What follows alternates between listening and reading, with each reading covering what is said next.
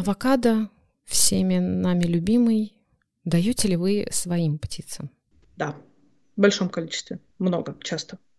Я, я это прям поставлю в начале.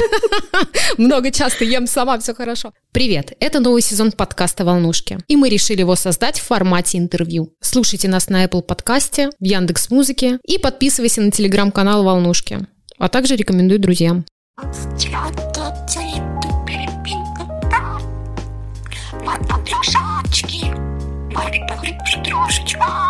У меня в гостях ветврач по здоровью и лечению птиц. Проще говоря, ветврач-орнитолог. Ну, нам так проще. Шевченко Екатерина Витальевна. У вас достаточно такой богатый багаж знаний. Вы заканчивали курсы и проходили стажировку у Марии Маркиной, у Волгиной, у Лешковой, Козлитиной. Их все знают в мире лечения птиц. К моему какому-то сожалению, я почему-то не знала о вас до этого к моей печали.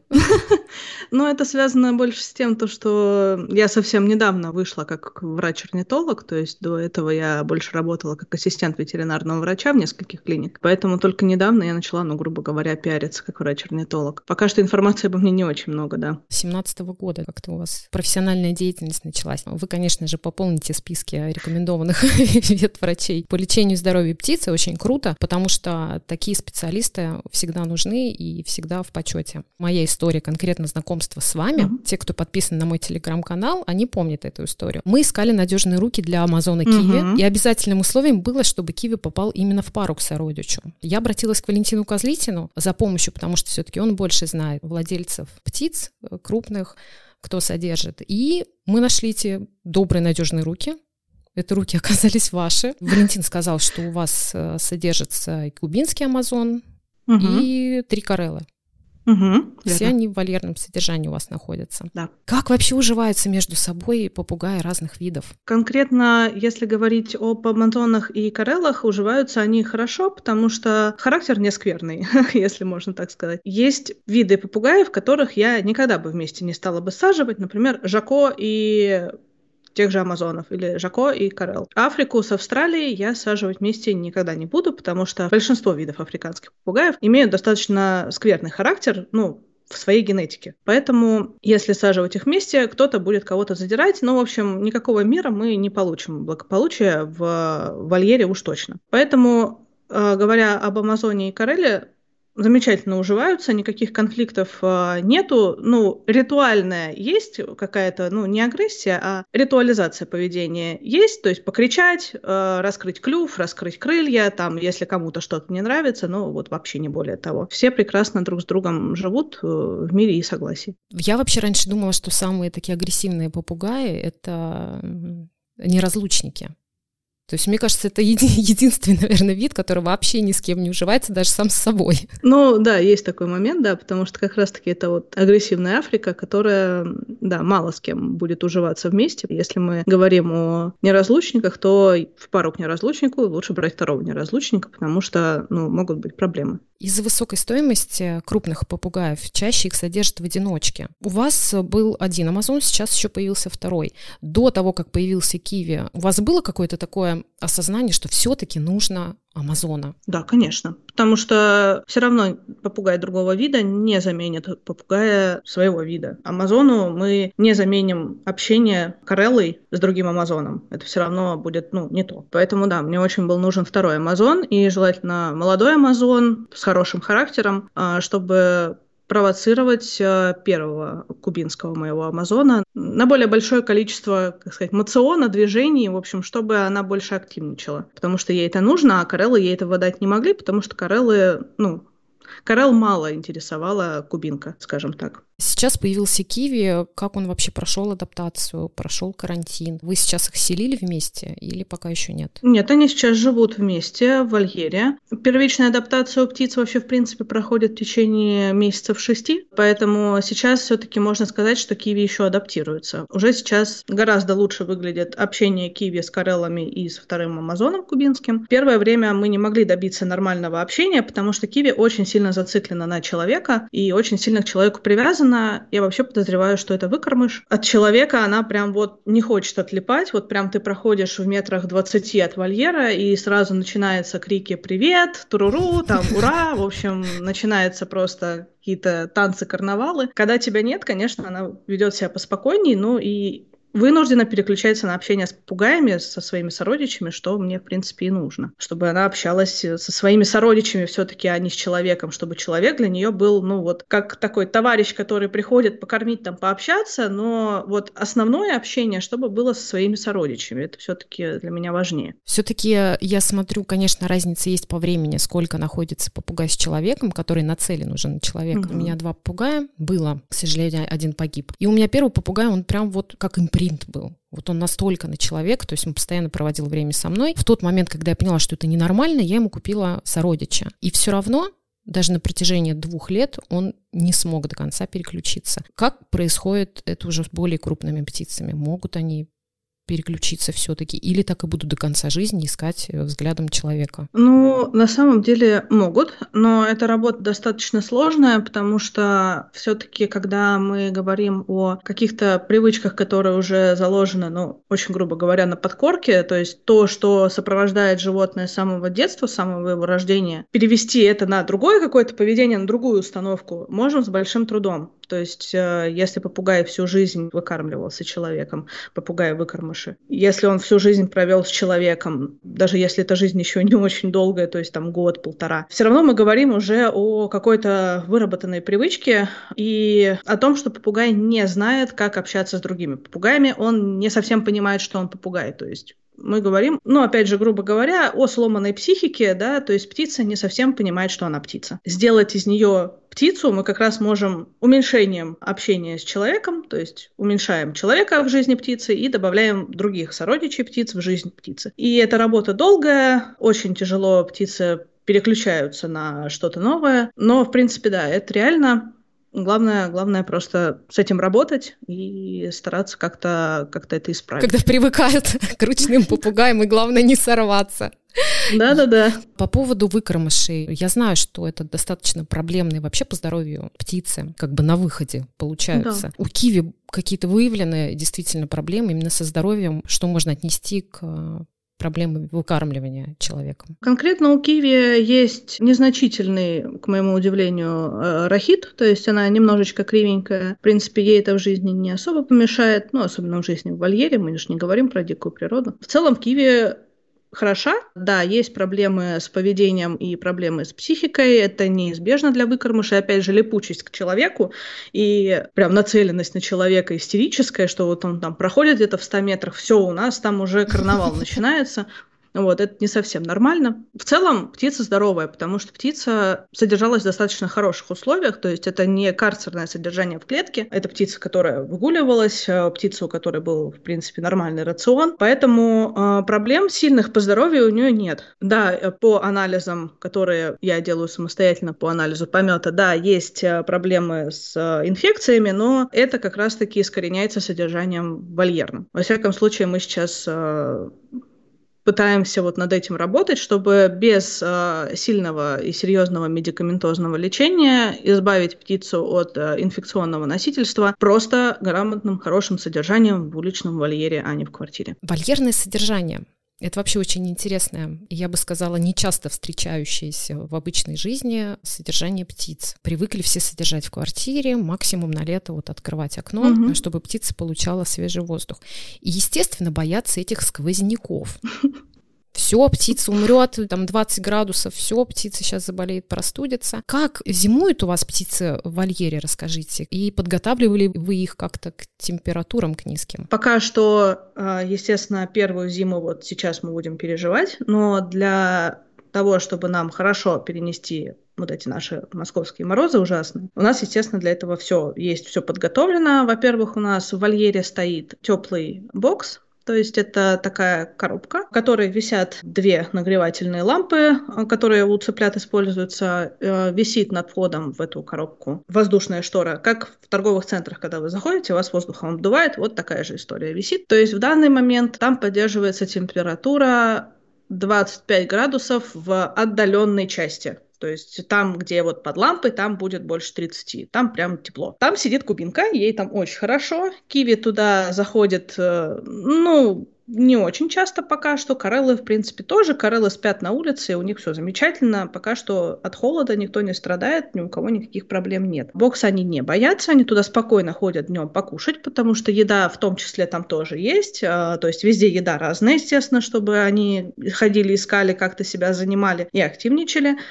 в боксе еда другая и немного более привлекательная, чем на улице, чтобы вот как раз провоцировать их туда ходить. Поэтому никто не боится, все замечательно относятся к этой вот коробке, просто, в принципе, не настолько, видимо, им холодно, чтобы туда идти при создании вольера самого и самой этой идеи, были ли у вас какие-то вот страхи, как ну, у обычного владельца? А вдруг сейчас что-то не то, сейчас они у меня померзнут тут. У меня нет таких знакомых, кто содержит в вольере. Я даже сейчас там открываю окно на проветривание и это делаю, но все равно мне все время страшно. Я все время подхожу, думаю, а вдруг он там ему холодно, вдруг он трясется, сейчас еще там, я не знаю, еще болячка поднацепит. Вот расскажите про ощущения. Начну сначала с того, что у меня было два вольера. Первый вольер у меня стоял на балконе, он был не очень большой, то есть вот этот у меня сейчас 4 метра вольер, этот был меньше двух метров, то есть прям совсем маленький, там вот была моя одна первая карелла. В этом вольере э, не было предбанника, то есть он просто открывался сразу на улицу, и вот первый, первый страх э, был то, что, о боже, он улетит.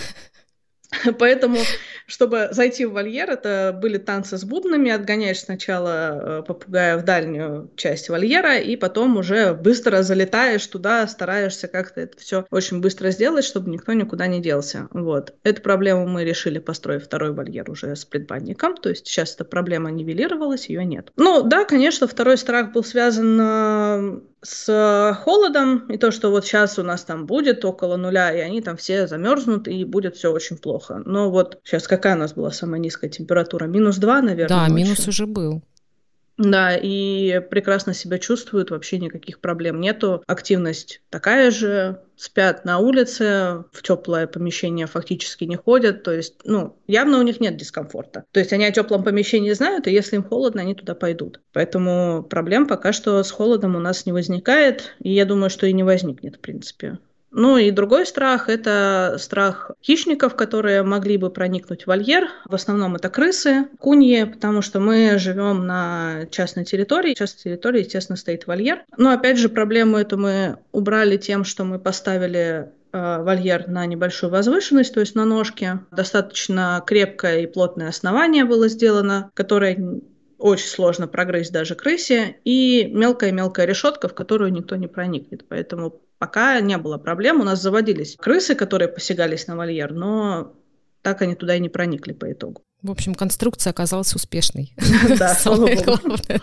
Рацион питания чем-то отличается у Карел и у Амазона? Принципиально и сильно нет, разве что у Амазона ну, она сама себе нормирует питание, потому что у всех, по большому счету, один рацион везде вокруг. Но когда наблюдаешь, кто что больше выбирает и кто что больше хочет, очевидно, что Amazon больше тянется к фруктам, овощам, к ягодам, в общем, к чему-то сочному и сладкому. Мало интересуется пророщенным зерном, ветками и зеленью в меньшей степени. Кареллы больше интересуются зеленью, ветками. В данном случае, вот, кстати, как только похолодало и стало больше у них попадать в вольер хвойных, эти хвойные хвойные метут прям вот не останавливаясь. Им прям очень хочется хвои и пророщенное зерно. То есть они меньше едят фруктов, ягод, овощей, больше едят все-таки зелени и пророщенного зерна. По времени это же нужно всем все это нарезать или там не нарезать, а просто разложить, развесить всевозможные фуражилки, какие-то игрушки, да, съедобные и так далее. Сколько на это времени уходит? Ну, есть просто какие-то съедобные игрушки и игрушки, которые можно потрепать, повандалить, которые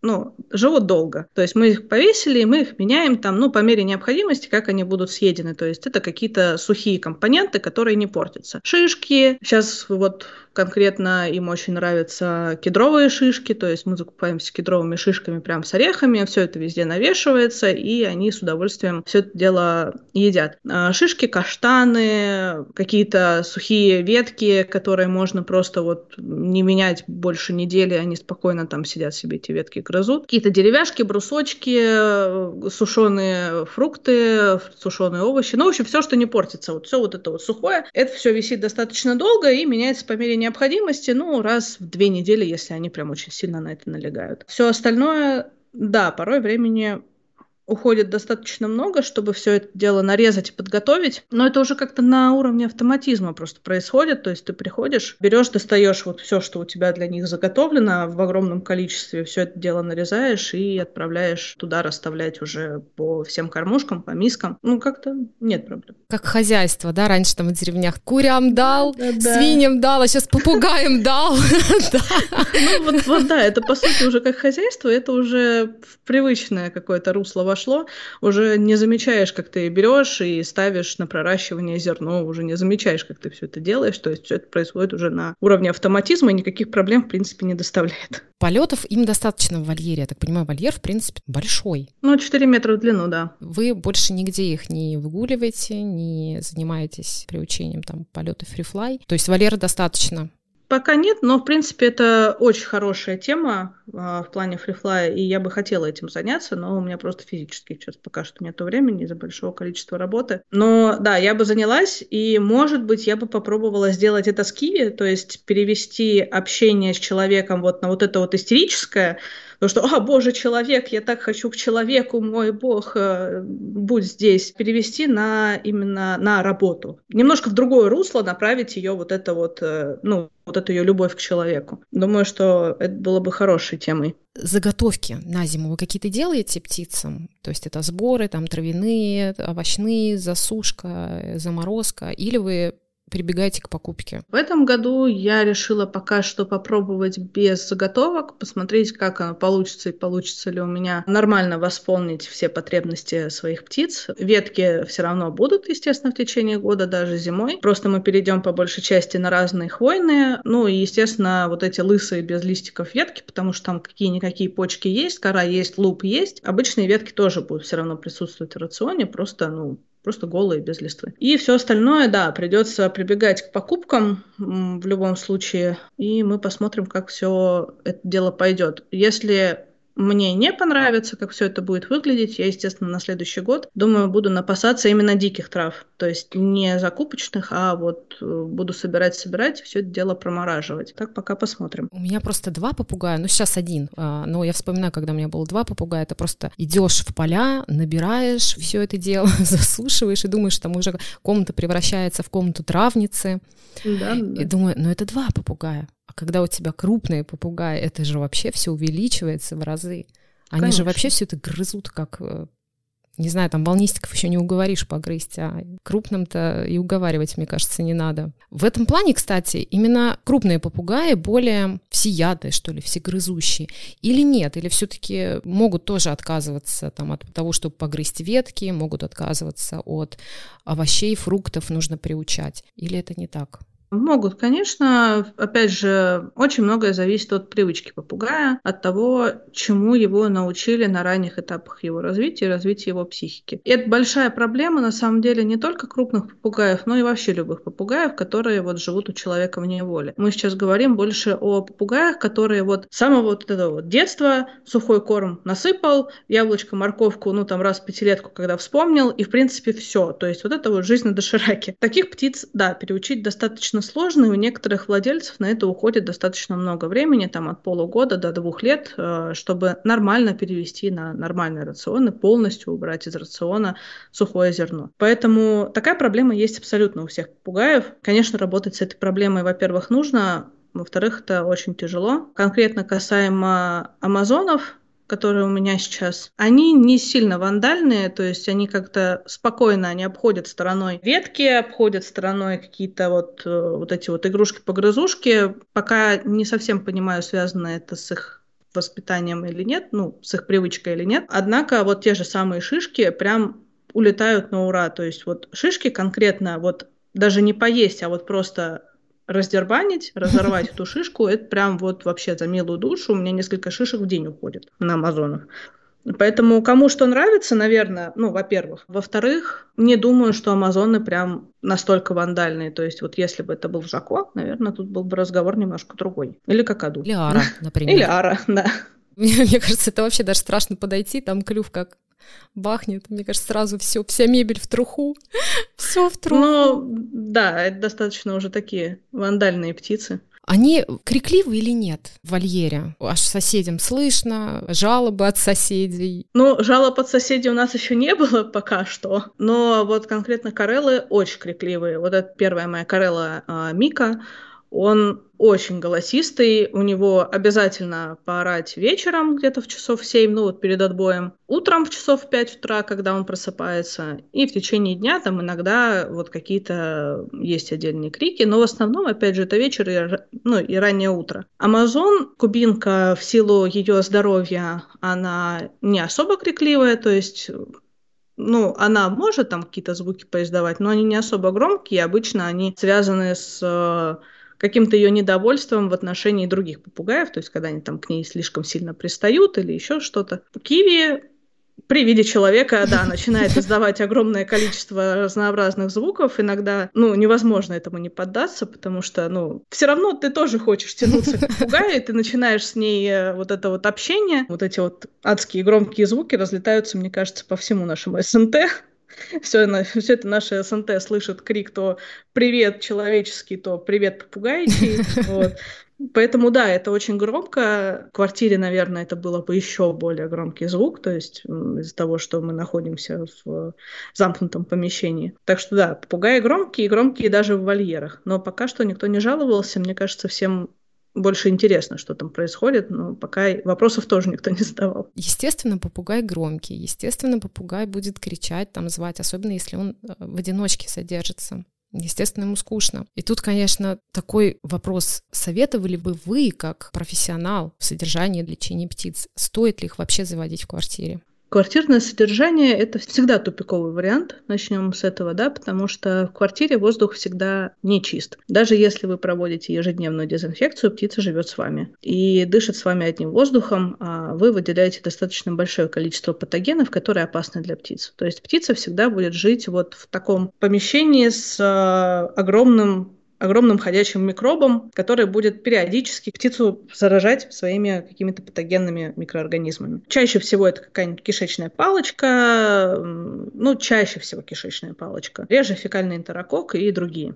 Это первый момент содержания птицы в квартире. Второй момент содержания птицы в квартире – свежий воздух, которого мы не сможем при всем желании дать. То есть это нам надо просто убрать стены, чтобы у нас был свежий воздух. Проветривание, да, проветривание это хорошо, но желательно, конечно, проветривать круглогодично каждый день. То есть там неважно, минус 25, минус 30 на улице, окна настежь открыты. Но, естественно, не каждый человек сможет в таких условиях жить и находиться. Другая проблема – наличие ультрафиолета, ну, естественного солнечного света, который мы тоже никак не сможем воссоздать, даже понатыкав везде вот эти вот ультрафиолетовые лампы для птиц. Все равно это суррогат. Естественно, это ведет к снижению иммунитета птицы, естественно, это ведет к тому, что птица наиболее склонна к тому, чтобы заражаться теми же самыми патогенами. Плюс помимо нас в квартире большое количество пыли, в любом случае большое количество грибков, э, которыми, опять же, птица дышит и которые вызывают у птиц определенные заболевания. То есть всегда содержание птиц в квартире связано с тем, что птица будет болеть. Если птица постоянно а, наблюдается у ветврача, если птица постоянно проходит терапию и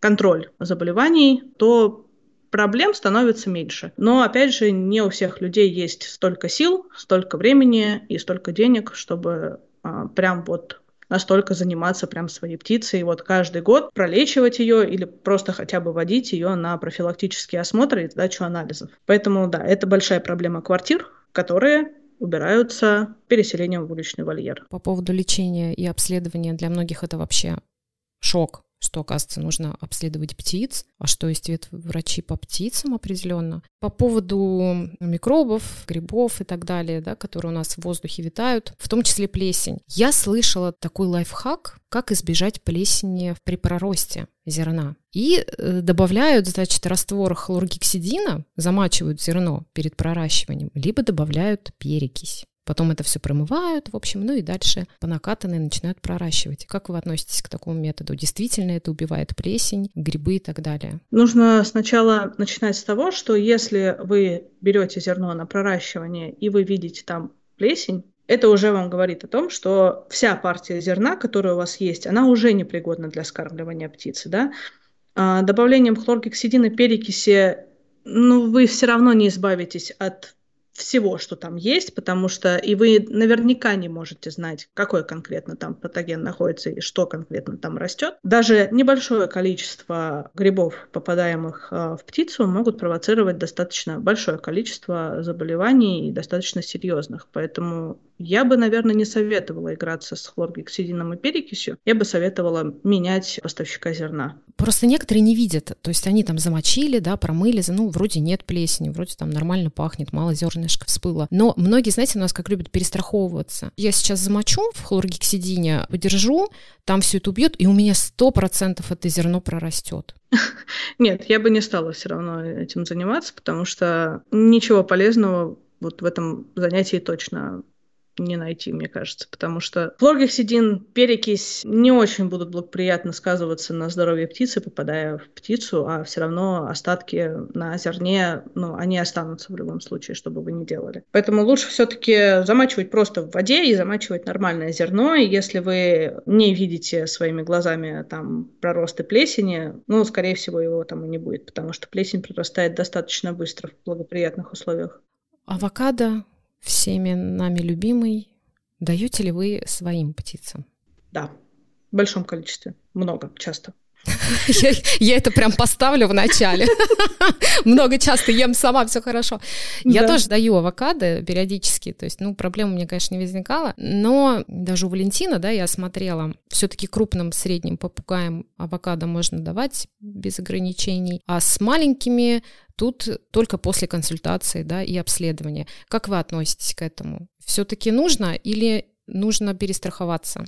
Есть замечательная фраза, что если боишься, не делай. Ну, то есть, если вы прям панически боитесь авокадо, исключайте его из рациона, хуже от этого точно не будет. Главное, чтобы в целом рацион был сбалансированный. На одном авокадо как бы мир не держится. Конкретно э, касаемо мелких птиц, тут даже скорее проблема не в самом авокадо, проблема в нитратах, нитритах и прочих вот этих вот э, неприятных вещах, которые содержатся в любых овощах, а, фруктах и ягодах, которые мы можем купить на прилавках. И к нам, к сожалению, на рынок поступают не самые качественные авокадо и не самые качественные, в принципе, вообще экзотические фрукты. Поэтому, да, потребление экзотических фруктов всегда связано с каким-то минимальным риском получить отравление от этих самых вот э, нитратов, нитритов. Что делать? Как быть? Опять же, исключать из рациона, если вы очень сильно боитесь если не боитесь, что, э, в принципе, вы получите какой-то не очень качественный продукт, добавляйте. Птицы тоже не дураки. Далеко не все птицы будут есть, э, ну, некачественный продукт. То есть э, у меня птицы бывают отказываются от вот этого вот яблока, но вот этого яблока я как бы съем. То есть, ну, понятное дело, что с тем яблоком, которым, которому никто вообще не притронулся за сутки, что-то не так. Либо купить прибор, который измеряет количество нитратов, и смотреть на состав. Это прям для самого тревожного хозяина птицы. Ну да, но в таком случае, если вы этот прибор покупаете и тыкаете в каждый продукт, у вас немножко глаза на лоб полезут, потому что, ну, фактически все продукты не проходят по нормам. Но это не значит, что они убьют вашу птицу. Короче, заготавливайте на своем участке, покупайте участок, выращивайте сами да, и покупайте да. в сезон. Есть ли у вас какой-то канал или сообщество, где вы делитесь своей профессиональной деятельностью? Пока что нет, есть только голый без единого видео готовый канал. И пока что больше ничего. То есть у меня были планы э, снимать э, несколько выпусков «Птиц в дикую природу», то есть я занимаюсь еще реабилитацией, реинтродукцией э, сов. Что-то пошло не так, в общем, мы так это все дело и не выложили. В общем, пока что там пусто. Но наполнение будет в ближайшее время. Да, будет, потому что будут еще всякие внутрянки ветеринарных клиник, э, угу. рассказы про птиц, попугаев, в общем, да, будет. Вы еще можете сказать, где вы принимаете, в какой клинике? Я принимаю в городе Одинцово, ветеринарная клиника Аргос. Все, все запомнили. Все запомнили, потому что нам это всем надо. Какой вы можете дать напутствие тем, кто хочет завести крупного попугая? Наверное, быть готовым ко всем тяжбам, которые связаны с содержанием крупного попугая. Во-первых, это вандализм некоторых видов попугаев, это громкий крик попугаев. В общем, принимать попугая со всеми его недостатками, если вы решились завести крупного попугая. Быть готовым к тому, что Да, его придется лечить, да, лечить сложно, да, лечить дорого, да, лечить долго, и лечить в любом случае, неважно, у вас уличный вольер или нет, потому что птицы и там, и там все равно подвержены патогенам, это все равно э, не естественная природа, не естественная среда. Ну и опять же быть готовым заморачиваться с э, рационом, содержанием, любить, холить, лелеять сородичи. Обязательно сородичи. Готовы заплатить 200 тысяч за одного? Готовьте 200 тысяч на другого. Да, да. Екатерина, большое вам спасибо за то, что вы дали интервью, за то, что Пожалуйста. вы поделились своими знаниями. А я желаю здоровья вашим питомцам, желаю здоровья вашим пациентам, пернатым. Желаю, а, чтобы ваша профессиональная деятельность развивалась, развивалась, развивалась. И, в общем, вы делали благое дело на радость птичьим хозяевам. Спасибо большое. Спасибо. Буду стараться делать все, что от меня зависит. Это был подкаст «Волнушки». Слушайте нас на Apple подкастах и Яндекс Музыке. Ставьте сердечки, пишите комментарии. Пока-пока.